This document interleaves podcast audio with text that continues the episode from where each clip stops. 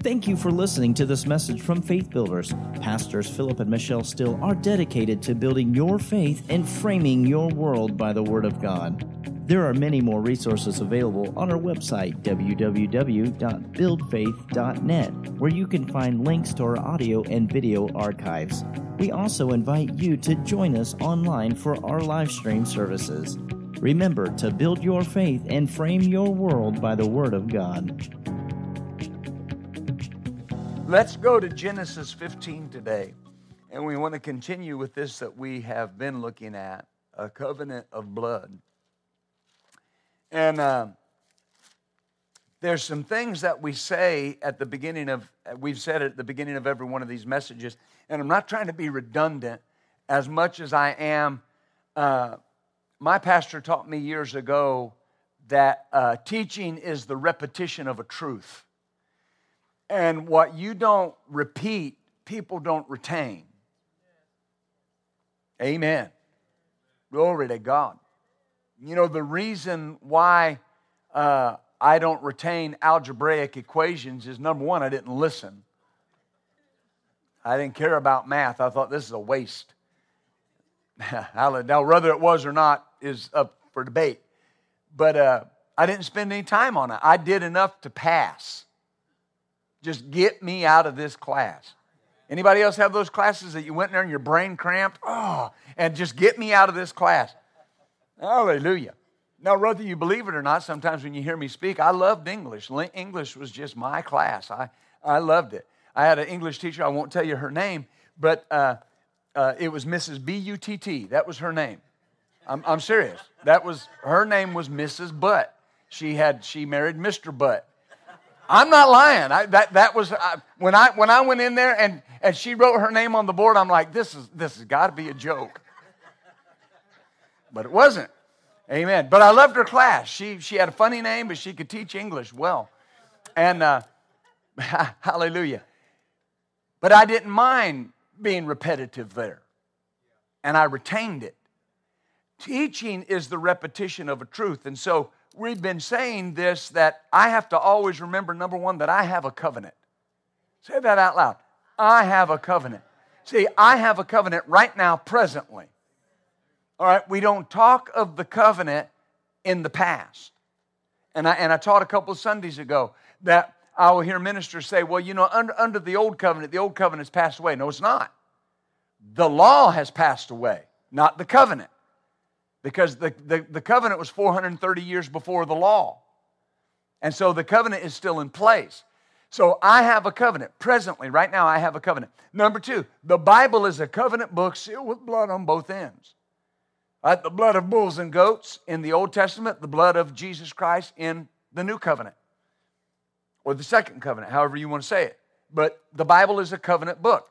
The, the, John 17 17 says the word is truth. Psalm 119, verse 130, I believe it is, says David said this, or the psalmist said this uh, All your precepts concerning all things I consider to be right.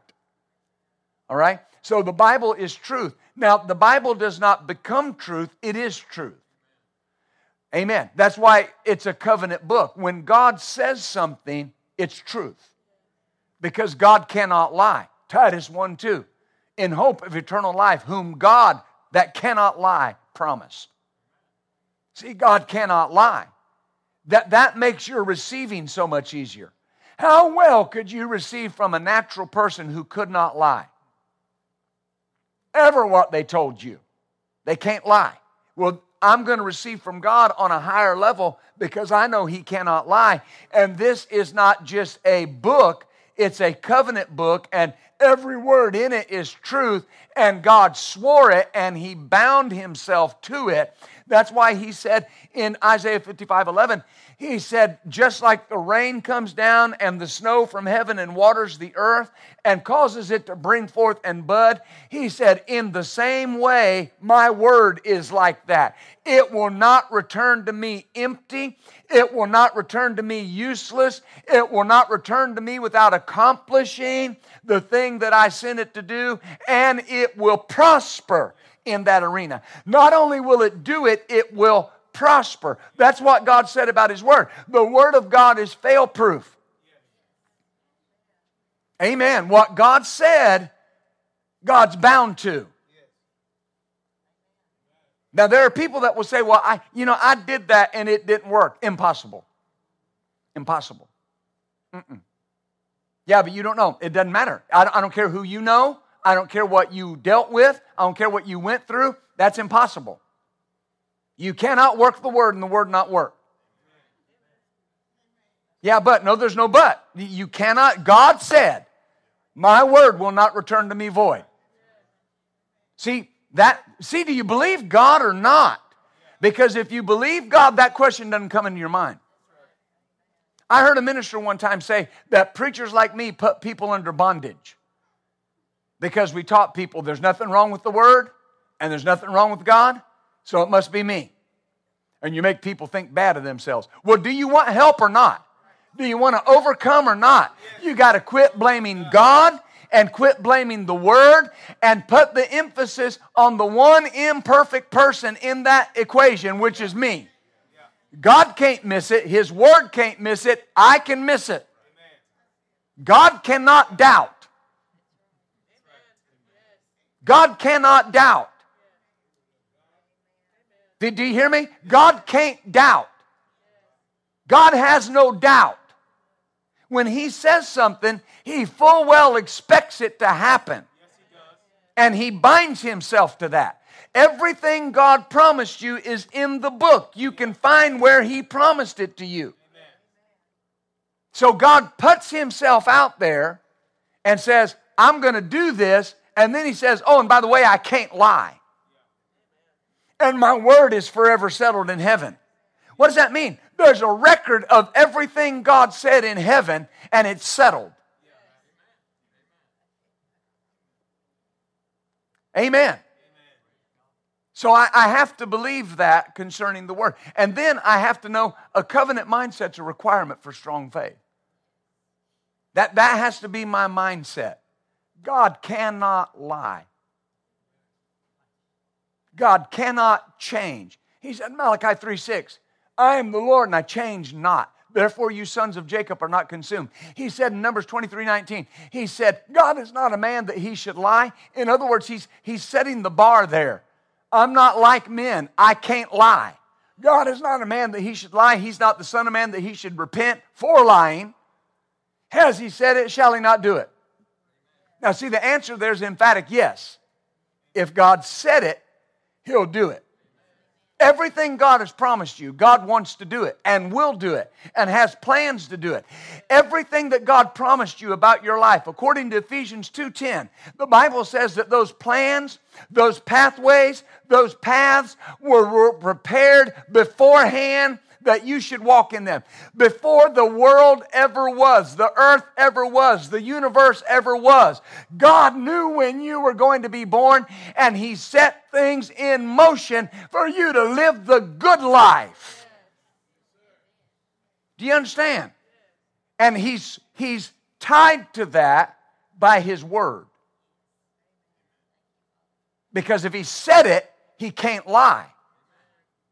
That's why we say, what is our part? Our part to the covenant is faith and obedience. I believe what God said and I obey what God said. Those two things are inextricable faith and obedience. You've got to believe God and obey God. There are people that try to believe God and don't obey God. That won't work. And then there are people that try to obey God and don't believe God. That won't work. It takes faith and obedience. When you sowed today, you were obedient to sow, but I hope you attached your faith to it. Because if you didn't attach your faith to it, you just donated. Thank you, but you just donated.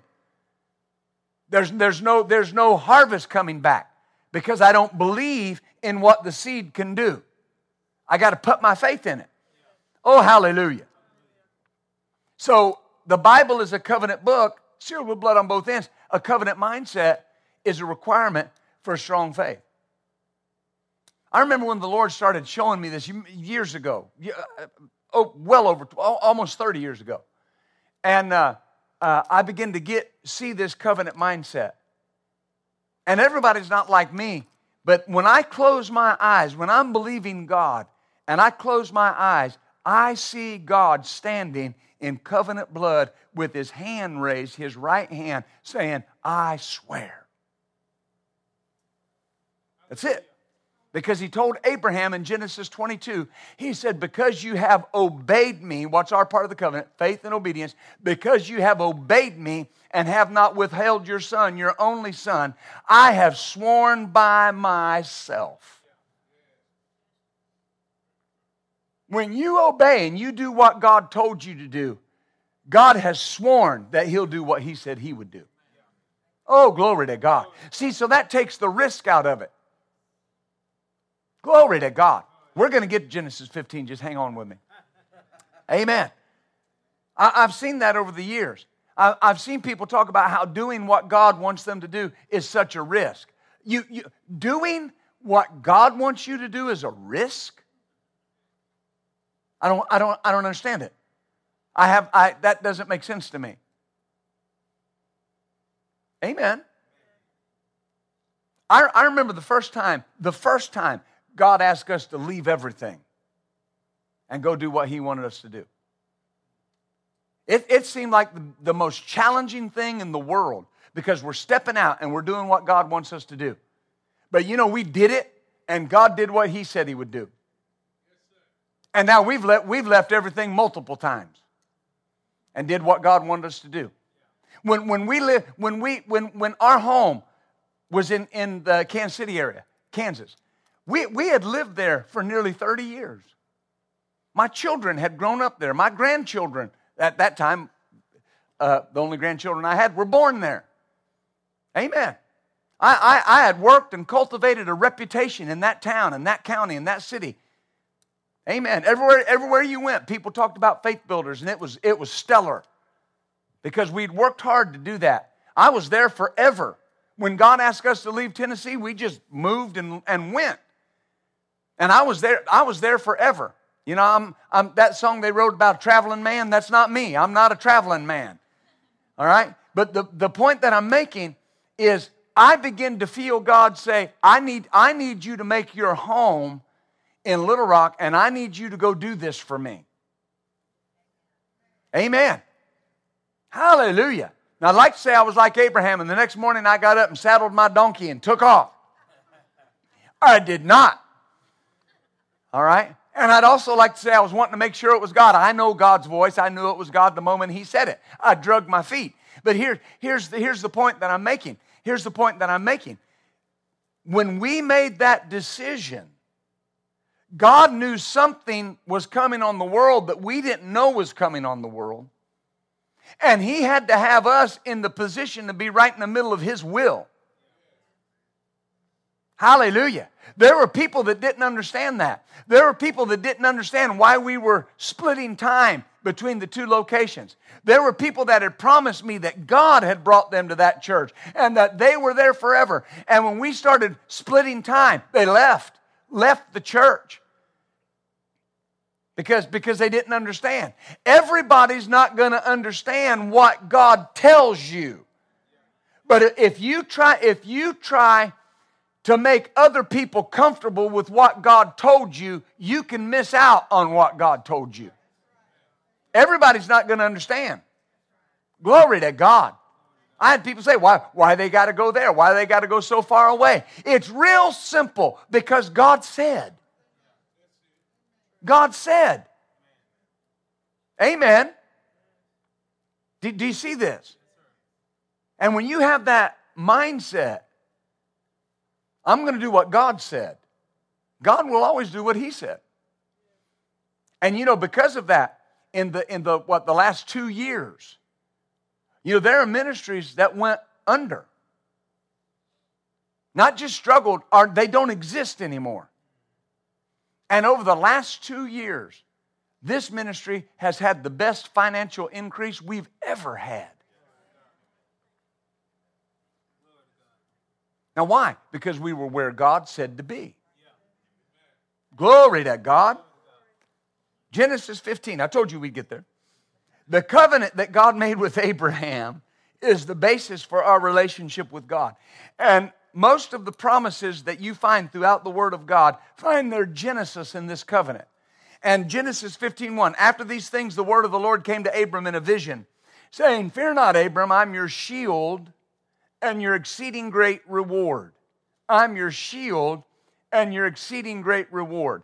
Now that word shield, it's, it's, uh, it refers to a small shield, a buckler, and figuratively, it's a protector. So God says to Abram here, I am your protector, and I am your exceeding great reward. Or, your reward for obedience will be great. One translation says, Your reward for loyalty and trust will be immense. So, our part of the covenant, again, is faith and obedience. So, notice he says to Abraham, he says, or to Abram, he says, I am your shield. So, there again, he uses that name, I am, all encompassing. You fill in the blank, and then he fills in the blank. I am your shield and your exceeding great reward. And so, God sets himself here in the position of protector for his covenant people. Glory to God. And it's tied to the obedience, to the faith and to the obedience. Genesis 12, verse 9.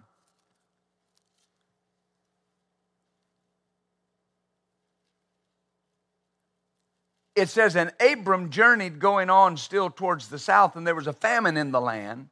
And Abram went down into Egypt to sojourn there, for the famine was grievous in the land. And it came to pass when he was come near to, to enter into Egypt, he said unto Sarai his wife, Behold, I know you're a fair woman to look upon. Therefore it shall come to pass when the Egyptians see me, they will say, This is his wife, and they'll kill me. Or she must have been some kind of looker. But they will save you alive. Say, I pray thee, you're my sister, that it may be well with me for your sake, and my soul will live because of you. And it came to pass when Abram was come into Egypt, the Egyptians beheld the woman that she was very fair. The princes also of Pharaoh saw her and command, commended her before Pharaoh, and the woman was taken into Pharaoh's house. Now, I want you to see something. Abraham was sincere. When the Bible talks to Abraham, God said, Walk before me and be perfect. The word is sincere, upright. Abraham was sincere. Abraham loved God, yet Abraham could miss it. Abraham could sin. He wasn't perfect. He was committed to God and he loved God. When Abraham, what Abraham asked Sarah to do. Here's the problem with this. I've heard people say, well, you know, it really wasn't a lie because she was his half sister. Here's the problem with this. What Abraham asked Sarah to do was true in words, but it was still deception. They were still deceiving. Right? It was still deception. But notice something, verse 17. And the Lord plagued Pharaoh and his house with great plagues because of Sarai, Abram's wife. That word plagued, it means to touch, to strike, to reach. In other words, the judgment of God reached out and touched his house. When Pharaoh touched Abraham and Sarah, even unknowingly, notice something, God acted to protect them.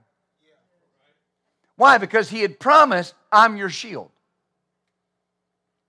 See, God is faithful. Amen. In uh, Genesis 20, verse 17.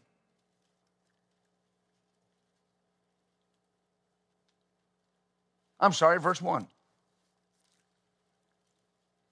And Abram journeyed, Abraham journeyed thence towards the south country, and dwelled between Kadesh and Shur, and sojourned in Gerar.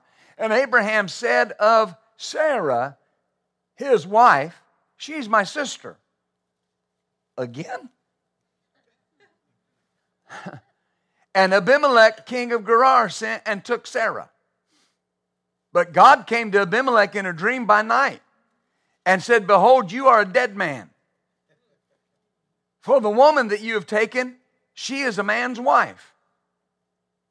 But Abimelech had not come near, and he said, Lord, will you slay a righteous nation? Said he not unto me, She's my sister? And she even herself said, He is my brother. In the integrity of my heart, in the integrity of my heart and innocency of my hands have I done this. And look, God said unto him in a dream, I know you did this in the integrity of your heart, for I also withheld you from sinning against. Now, notice something me. I withheld you from sinning against me, not against Abraham, not against Sarah. Now, now, why? Because what's at stake here? The covenant. God's covenant is at stake. Not just with Abraham and Sarah, with you and me. That this is the line, the seed that the promised seed is going to come through. Here's, here's what I'm saying Abraham loved God, but he wasn't thinking about the promise God made. He was only thinking about the situation he was in. When your thoughts get over on the circumstance and the situation, you can forget the covenant that you have with God. Amen. Oh, glory. Therefore, I suffered you not to touch her. Well, this is God being Abraham's shield, his protector. Abimelech had no way of knowing that Sarah was Abraham's wife. His actions were honest, Abraham's were not. But God intervened in the situation not because of Abraham's actions, but in spite of them. Aren't you glad? Amen. Notice and and and notice something. I want you to see something. Uh, in uh, verse 12, he's talking to Abimelech, and he said, Yet indeed she is my sister. She's the daughter of my father, but not the daughter of my mother, and she became my wife. And it came to pass when God caused me to wander from my father's house. That's Genesis 12 1. So we're in Genesis 20. Quite a, quite a bit of time has elapsed. In that first situation where we talked about in Genesis 15, Sarah was about 65 years of age. Now she's about 90. So nearly 30 years have elapsed. And notice what he said. It came to pass when God caused me to wander from my father's house, I said to her, This is the kindness that you shall show unto me. At every place where you shall come, say of me, He's my brother. So they've been saying this everywhere for almost 30 years. Not just once, not just twice, all the time. This is a man that God has a covenant with. Now, I'm not running Abraham down. He's the father of our faith. All right? You don't become the father of faith for nothing. He believed God, he trusted God. But notice, I want you to see, he trusted God, he believed God, but there were still issues, there were still things that he was dealing with. There were still areas where God shows this covenant is not based on your perfection, it's based on my perfection. Amen. Hallelujah. Glory to God. So God intervened. The covenant was not based on the perfection of the one receiving the covenant, but on the perfection of the one initiating the covenant. God initiated the covenant. He said nine times in Genesis 17, This is my covenant. My covenant I've made with you. My covenant I will not break. He said in the book of Psalms, He said, My covenant will I not break, and I will not alter the thing that's gone out of my mouth. Amen. Nine times he said it was my covenant. So the covenant that God made with Abraham was stronger than Abraham's mistakes. The covenant that you have with God, see, there's where you say, I have a covenant.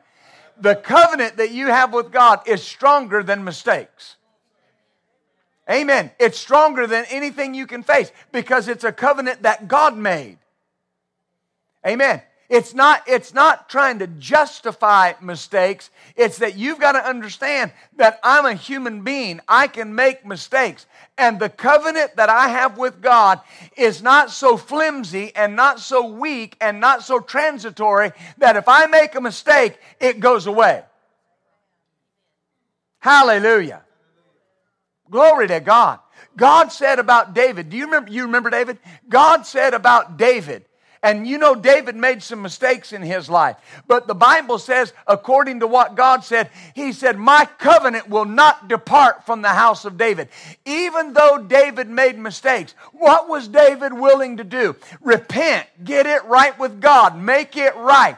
The thing that keeps you where you need to be with God is the fact that you know God and you know who He is. And when you make a mistake, you repent, you get it right with God, and God considers it gone. God considers it that it never existed. The covenant is not broken. You still got God on your side. Glory to God. Amen. Do you see that? Oh, hallelujah. Aren't you glad? Aren't, amen. Give up is not in your vocabulary. Yeah, but you don't know what I've done. Listen, you don't know what anybody sitting around you have done. You don't know what the person in front of you, behind you, beside you, you don't know what I've done. You don't know the mistakes I've made in my life over the last number of years serving God. But here's what I know God said, if you will repent, God said, if you'll make it right, He said, My covenant I will not break. I won't alter the thing that's gone out of my mouth. What I have said, I will do. Hallelujah. Hallelujah. Well, I just feel like I failed God. You have. We all have. Everybody has. Everybody's failed God. Everybody's missed it. But God's never failed us. And God's never missed it where we're concerned. God's perfect. He can't fail us. Amen. I've had people tell me they're mad at God, and I want to go, that's stupid. That's just the stupidest thing I ever heard in my life that you would be mad at God. He's the answer. I said, He's the answer. He's the one that does nothing wrong. He's the one that never makes a mistake. Glory to God. And see, that's why you got to know His character. Because I've had people say somebody would die young, or somebody, you know, a child would die, or a young person would die. And I've heard preachers make this statement to families well, you know, God doesn't make any mistakes. Well, what they were saying without saying it was God killed your loved one. If you don't know God's character, you'll buy into that. God's character is He's a life giver. He is merciful. He is a protector. He is a healer. That's what He does. Amen. Amen. There, there, there, there, there was a, a, man during the days of the voice of healing, one of his most popular messages, and he saw people healed by the scores. If I said his name, you'd know it. He, he saw people healed by the scores, and one of his most famous messages was God is a killer. And he'd preach God is a killer to people. And they'd get, they'd get, they'd get healed by the scores over a message that had no biblical basis. Why did God heal people? After a message of doubt and unbelief? Because He's a healer. And He heals people based on their faith, not based on what the pastor or the preacher says in the pulpit. God, you can go to a church of stark unbelief and find the Word of God on healing and somehow start believing it, and God will heal you in that cesspool of doubt. Because God's a healer and He's our covenant healer. And He can't lie. And He said, I'm the Lord that heals you. I'm the Lord that will take sickness from your midst. I'm the Lord that will keep it away from you. I'm the, I'm the faithful God. That's what I'll do. Glory to God. So, what God said is what God will do. God didn't say, Abraham, I'll be your shield if you never make a mistake. Glory to God. Thank you, Father. Thank you, Father.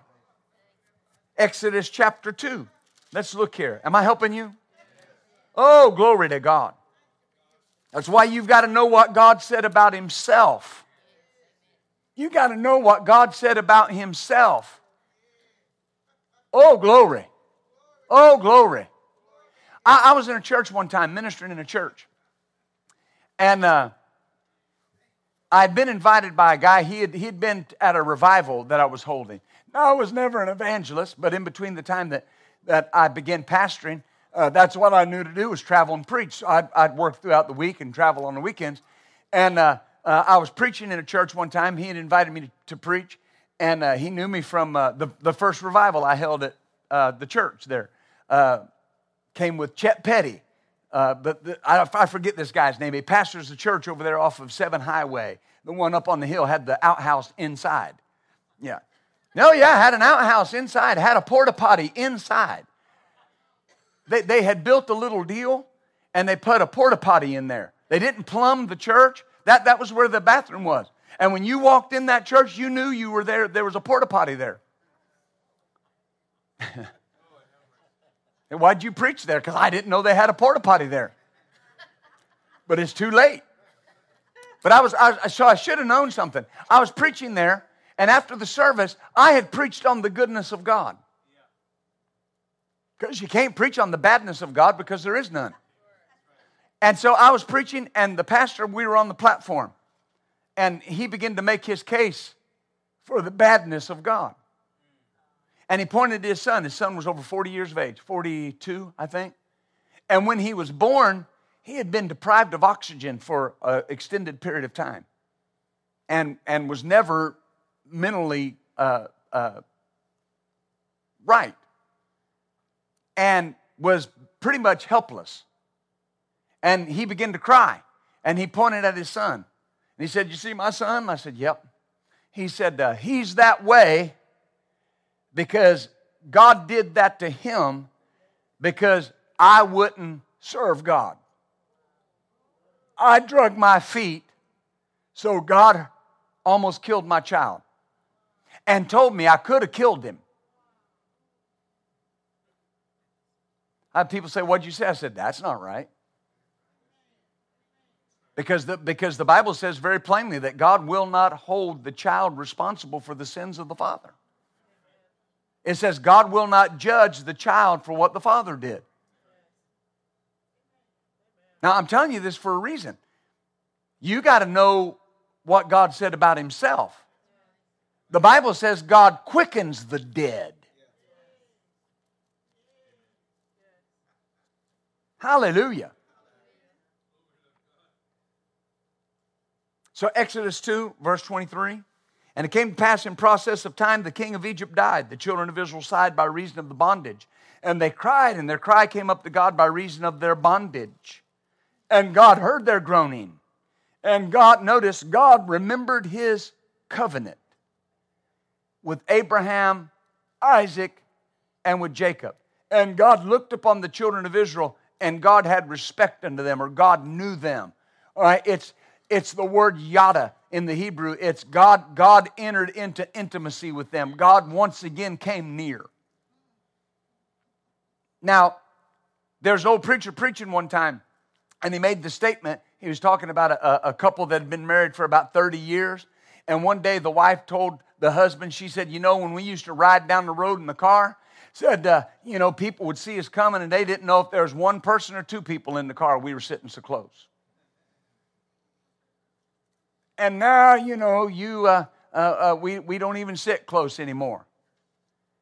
And uh, the husband said, Well, honey, he said, uh, I understand what you're saying. He said, But let's look at this. He said, I'm still driving the car. I haven't moved. If anybody moved, you moved. I'm, I'm saying this God did not abandon the children of Israel, they went away from God. God cannot break covenant. Man breaks covenant, not God. God, that's why the Bible says God hates lying because it breaks covenant. Hallelujah. So Abraham's dependents, notice, descendants, excuse me, went into bondage just as God said they would. He said in Genesis 15, 13 through 14, He said, Know of a surety that your descendants will go into bondage, and they'll be there for 400 years. But God promised Abraham at the end in verse 14, He said, I will judge that nation and bring your people out. Oh, glory. And so here they are, and they're sighing by reason of their bondage. There's nothing that says they were crying out to God, but they were crying out, the bondage is great, and God remembers his covenant. Oh, glory to God. Do you see this? And he brought them out based on the covenant he made with Abraham, not based on their merit, not based on their dedication to him, based on the covenant he made with Abraham. Glory to God. Look at Psalm 78. Let's look at a few verses here. Psalm 78, verse 5. For he established a testimony in Jacob and appointed a law in Israel, which he commanded our fathers that they should make them known to their children, that the generation to come might know them, even the children which should be born, who should arise and declare them to their children, that they might set their hope in God and not forget the works of God, but keep his commandments and might not be as their fathers. Now, notice, Psalm 78 is talking about the generation, uh, verses 5 through uh, 7. That's the generation in the, in the wilderness. Verse uh, uh, uh 8 begins to talk about the children that are born after that generation. They might not be as their fathers, a stubborn, rebellious generation, a generation that set not their heart right whose spirit was not steadfast with God. Notice verse 10.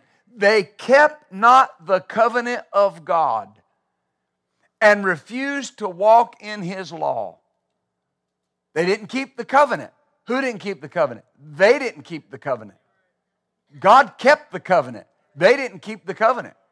God came down because of the covenant, and not only did he deliver them, he judged the nation that would not let them go.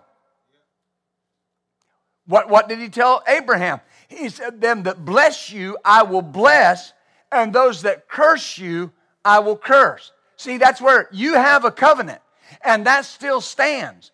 Isaiah, Isaiah expands on it, and he says, No weapon that's formed against you will prosper. Why is that? Because I have a covenant that says God will bless them that bless me, and those that curse me will be cursed.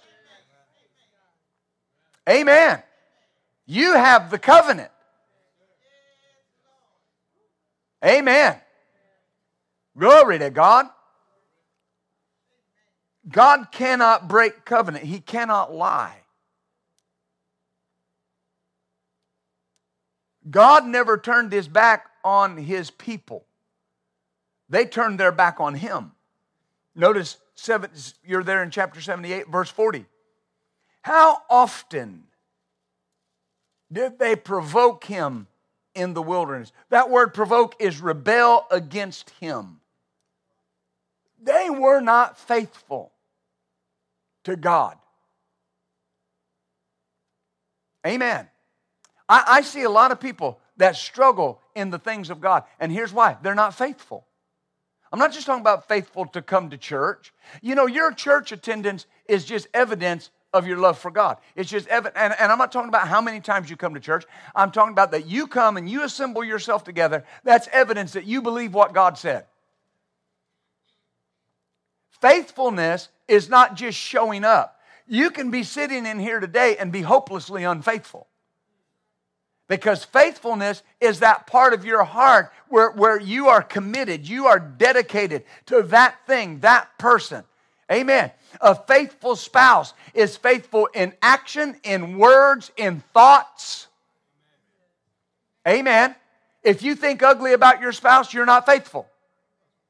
You're unfaithful. Why? Because you got to corral that. Amen. Unfaithful thoughts lead to unfaithful actions. Amen. Uh, uh, affairs don't occur without thoughts about affairs. Because you'll be presented with a thought, and then you'll be presented with an opportunity. And then you got to decide if you take the action. Well, it's the same way with the covenant. You will be presented with a thought to doubt God. Then you'll be presented with an opportunity to doubt God. And then you, if you're not careful, you'll take the action to doubt God. All of these people in the wilderness saw God do what he promised in the nation of Egypt. God judged that nation and brought them out. And Psalm 105 says he brought them out with great substance, and there was not one feeble person among them. So some estimates are three and one half million people came out of Egypt, and you could not find one limping, one sick, one crippled person among three and a half million. And you know they weren't all teenagers. Young folk, old folk, middle aged folk, they all came out and not one of them was sick. Why? Because that's what God promised. He said, I'll bring them out with great substance. And then when he talked to Moses, he told him how to get that great substance. Go borrow from the Egyptians. Isn't that amazing? And the Egyptian people were so ready to get rid of them, they sowed into their departure. Glory to God. This, this is so important. They provoked him, they rebelled against him in the wilderness, and they grieved him in the desert. Yes, they turned, they, notice, they turned back. People will make statements, I just feel abandoned by God. Mm-mm, mm-mm. If you feel abandoned by God, look which direction you're going chances are you're not going the same direction he was going. Because they turned their back. Is that right? They turned back and tempted God, and we could say this, and they limited the Holy One of Israel. They did it. Who did it? They did it. See, I have a covenant with God. God has made promises that He cannot break. Amen. They turned back. See, what happens in the era of no fault religion that we live in is nothing can be your fault.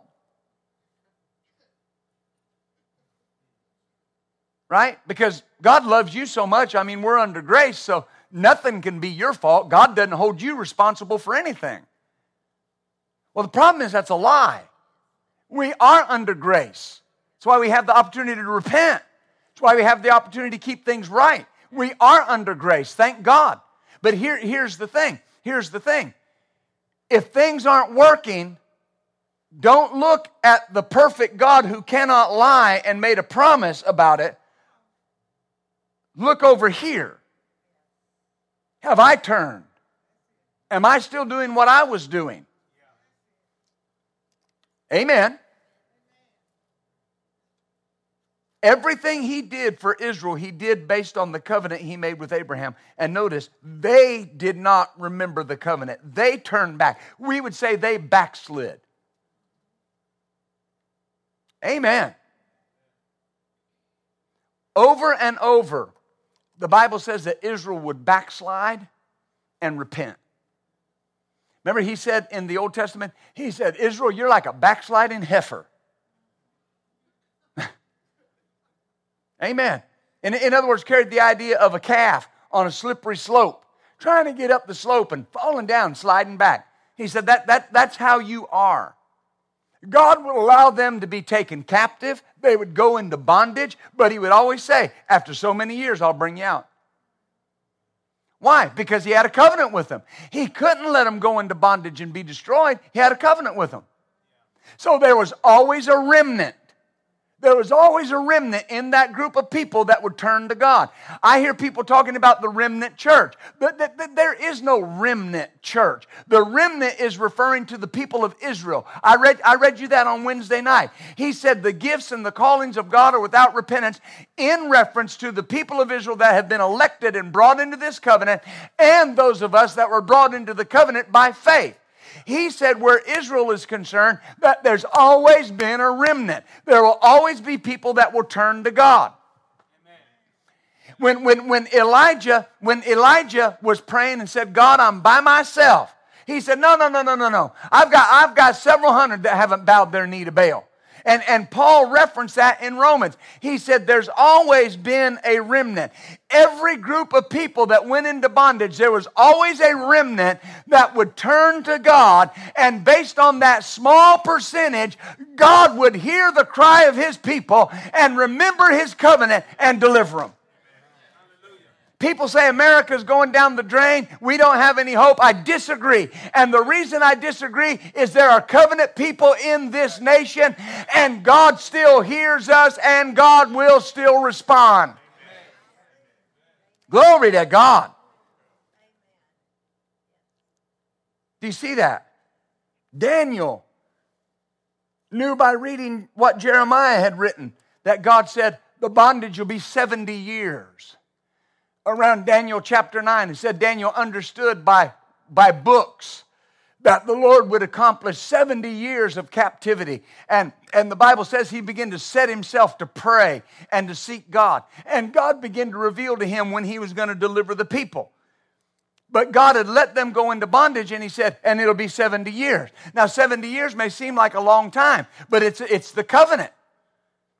I'm going to bring you out. You can mark it down. And I promise you, it was not a day over 70 years. It was not a minute over 70 years. It was right at 70 years. God brought his people out. What will God do for you? Exactly what he promised. When will he do it? Exactly when he said. Amen. Look at, look at Deuteronomy 7. Deuteronomy 7. Am I helping you today? This is, uh, this is crucial. Deuteronomy 7, verse 8. But because the Lord loved you, and because he would keep the oath or the covenant that he swore to your fathers, he brought you out with a mighty hand and redeemed you from the house of bondmen, from the hand of Pharaoh, king of Egypt. Know therefore that the Lord your God, he is God. And notice, the faithful God that keeps covenant and mercy with them that love him and keep his commandments to a thousand generations. God called himself the faithful God. That's how, that's how God, see, you believe what God said about himself. God said, I'm faithful. Amen. I'm faithful. It's his nature to be absolutely committed to what he promised. It's his nature to be absolutely committed to those he promised it to. We would call it loyalty. God's loyal. When God makes a promise, he's loyal to it. Glory to God. You know, that's something, that's something we don't see nowadays is loyalty, faithfulness, fidelity. Right? If, if, if, if the situation changes and it would serve a person better to not be faithful, they'll just not be faithful. Amen. God's not that way. He's faithful. And he said that about himself. And notice how long he's faithful to a thousand generations. A generation at minimum is 40 years. So you got a 40,000 year covenant with God. And he promised he'd be faithful to that. Amen. Our part is to meet the com- that commitment of God with faith and obedience. Notice 2 Timothy 2. Glory to God.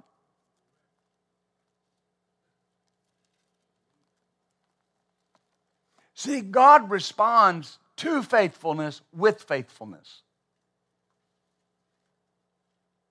You will never be let down when you're faithful to God. Oh, hallelujah. Do, do, do, you see that? You'll never be let down when you're faithful to God. I remember, I remember when uh, Pastor Michelle and I, we had not been married a long time, and uh, uh, we, uh, she was pregnant with our first child. And uh, uh, she went to have a, a, a, a, a checkup and, and an ultrasound, and the doctor said, uh, The baby has died. And I was working, I was working for my brother in law actually at that time, and uh, she called me, and I knew something was wrong, and she said, uh, uh, um, I need you to come uh, to the hospital. And, and this was way out from where we were living. And, uh, and she explained to me what was going on. Well, I remember, I remember standing in that shop on the phone and just this, this wash of anger came over me. And I realized in a moment, now wait a minute, I'm mad at God. I realized that. and I, and I hung up the phone, didn't say anything. I told people what I needed to go, and, and, and I went. And I drove, and all the way to the hospital, I had time to think. And I got there, and it didn't help. I walked into that room, and there's my wife. They had just basically put her in the hallway, you know, with a sheet over her, like no big deal. She just lost a child, but it's like she's got a headache. I mean, I don't remember anybody telling us goodbye, have a good day, nothing. And we got in the car, and you know, what do you say? I don't, I don't know what to say. I've so we, we basically drove home in silence, and, and I got home, and, and we, we went up to the apartment we were living in, and, and we'd been there a few minutes, and the phone rang, and it was our pastor. Now, my, our pastor at the time was my dad, and he didn't do anything wrong. He, he, but, you know, he made the statement. He said, he made this statement. He did not say God did it, but he said to me, he said, we don't know why God allows these things. Now, you got to realize the theology my, my dad was raised under. He was raised under uh, uh, very, very well. My dad was my dad was raised oneness. All right, I was raised oneness. And people say, "Are you oneness now?" Yeah, I believe there's one God, but He eternally exists in three people. So, uh, but the, the the the point is, I baptize in the name of the Father, Son, and the Holy Spirit. Y'all know that, okay? But here's here's the point. That's how I was raised, and and that's a very legalistic, very very austere, stern.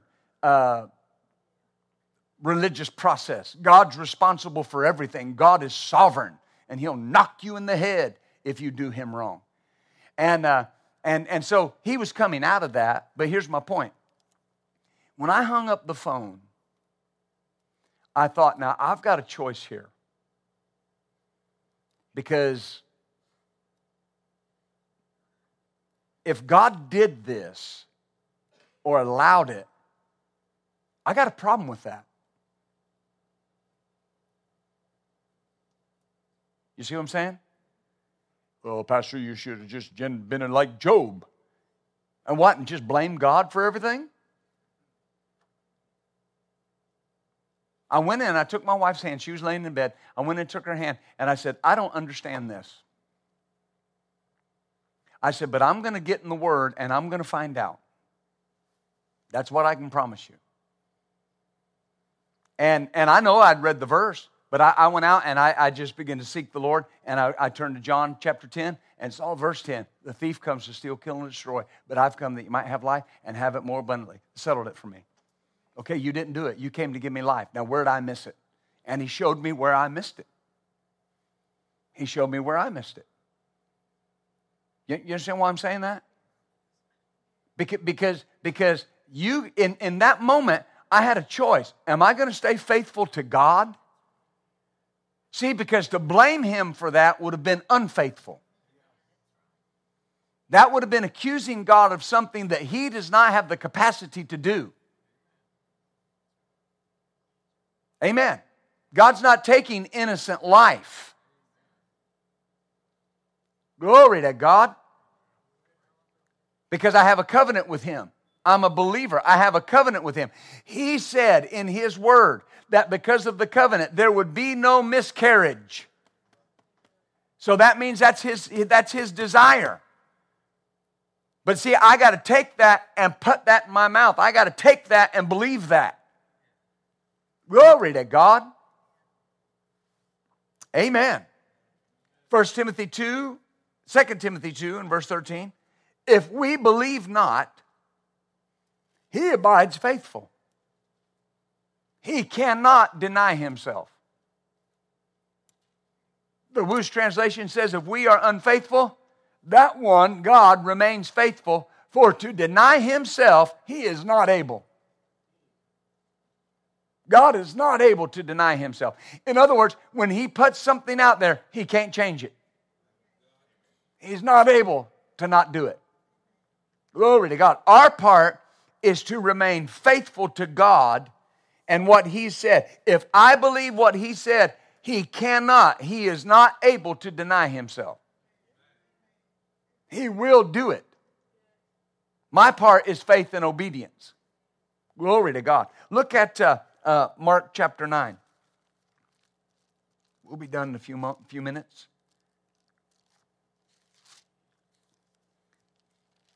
See, th- this, this is so important. Am I, am, I have to remain faithful to Him.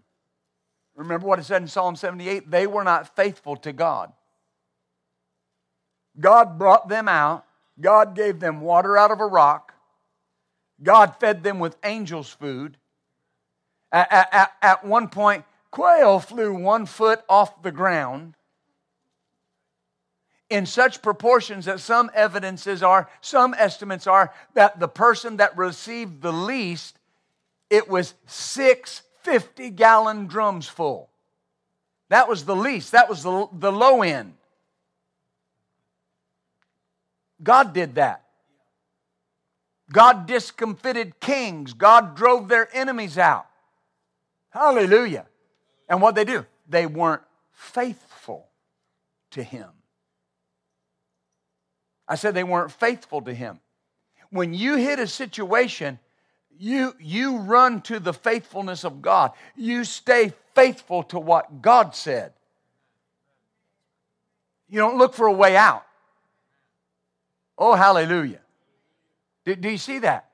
I know ministers that should be preaching today, but they wouldn't be faithful. They wouldn't do what God said. They wouldn't just take it and go with it. Amen. You got, you got to be faithful. If God's asking you to do something, He sees something in you that you may not see in yourself. But if you'll stay faithful to Him, He'll work what He sees in you.